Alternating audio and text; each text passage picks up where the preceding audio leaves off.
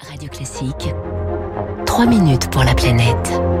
Bonjour Baptiste Gabory. Bonjour Aurélie, bonjour à tous. On vous en parlait la semaine dernière, 40% du gaz importé en Europe et du gaz russe. Peut-on faire sans? La question agite tous les pays européens.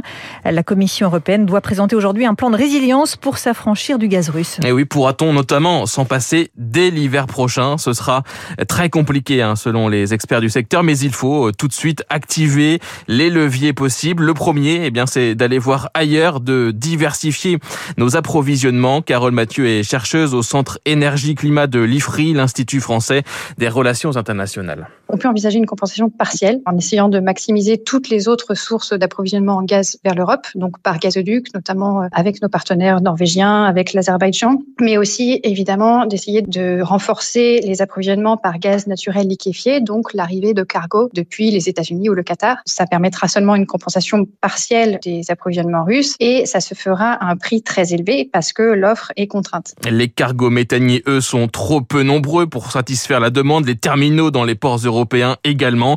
Il faut donc agir prioritairement sur la demande de gaz et donc sur la consommation, par exemple, en se chauffant un peu moins. Andreas Rudinger est chercheur en énergie à l'Institut du développement durable et des relations internationales pour le seul cas de la France, baisser d'un degré euh, la température dans nos logements et nos bureaux nous permettrait d'économiser entre 10 et 15 TWh de gaz par an, soit environ 14% des importations de la France qui sont évidemment plus réduites que celles d'autres pays euh, d'Europe. Mais ça donne quand même une indication de quelque chose qui est faisable dès aujourd'hui et qui en fait permet à, tout un chacun de participer à cet effort-là. Avec des appels dans ce sens hein, depuis hier matin de la patronne d'Engie par exemple ou encore du ministre de l'économie Bruno Le Maire et de tous les experts autre levier majeur, la rénovation thermique des bâtiments, puisque 40% du gaz consommé en Europe l'est pour le chauffage. C'est probablement le levier le plus structurant. Il faut aujourd'hui lancer un véritable plan Marshall sur la rénovation énergétique. Il ne faut pas oublier qu'une rénovation énergétique permet, quand elle est bien faite, de réduire les consommations de chauffage de 80%.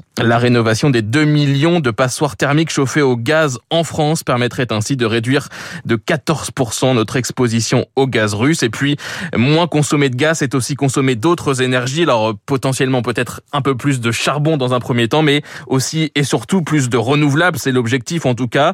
Beaucoup de projets éoliens ou solaires sont en attente, prêts à être déployés. Il faut donc les lancer de toute urgence selon Corentin Civi, expert en énergie, directeur d'une entreprise d'énergie renouvelable. Bah, rien que pour l'éolien, il y a 14 000 mégawatts de projets qui sont euh, ralentis ou bloqués en instruction. En termes de potentiel, ils représentent l'équivalent de quasiment 40 TWh, c'est-à-dire le double de ce qu'on brûle en gaz euh, dans nos centrales gaz hors cogénération. Le blocage, c'est administratif parce que politiquement, on a mis les gros freins sur le renouvelable depuis quelques temps. Alors oui, certes, pour certains, l'éolien, c'est moche, mais dans, les faits, ça remplit le rôle climatique, ça remplit l'aspect géostratégique et ça protège la facture des Français. Les choses sont sur la table, euh, il y a un choix politique à faire.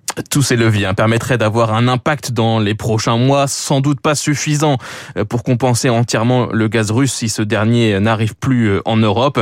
Rien qu'en gaz, hein, si la France importe autant cette année que l'an dernier de gaz russe, nous pourrions verser 13 milliards d'euros à la Russie, soit 35 millions d'euros par jour. Merci Baptiste Gabory.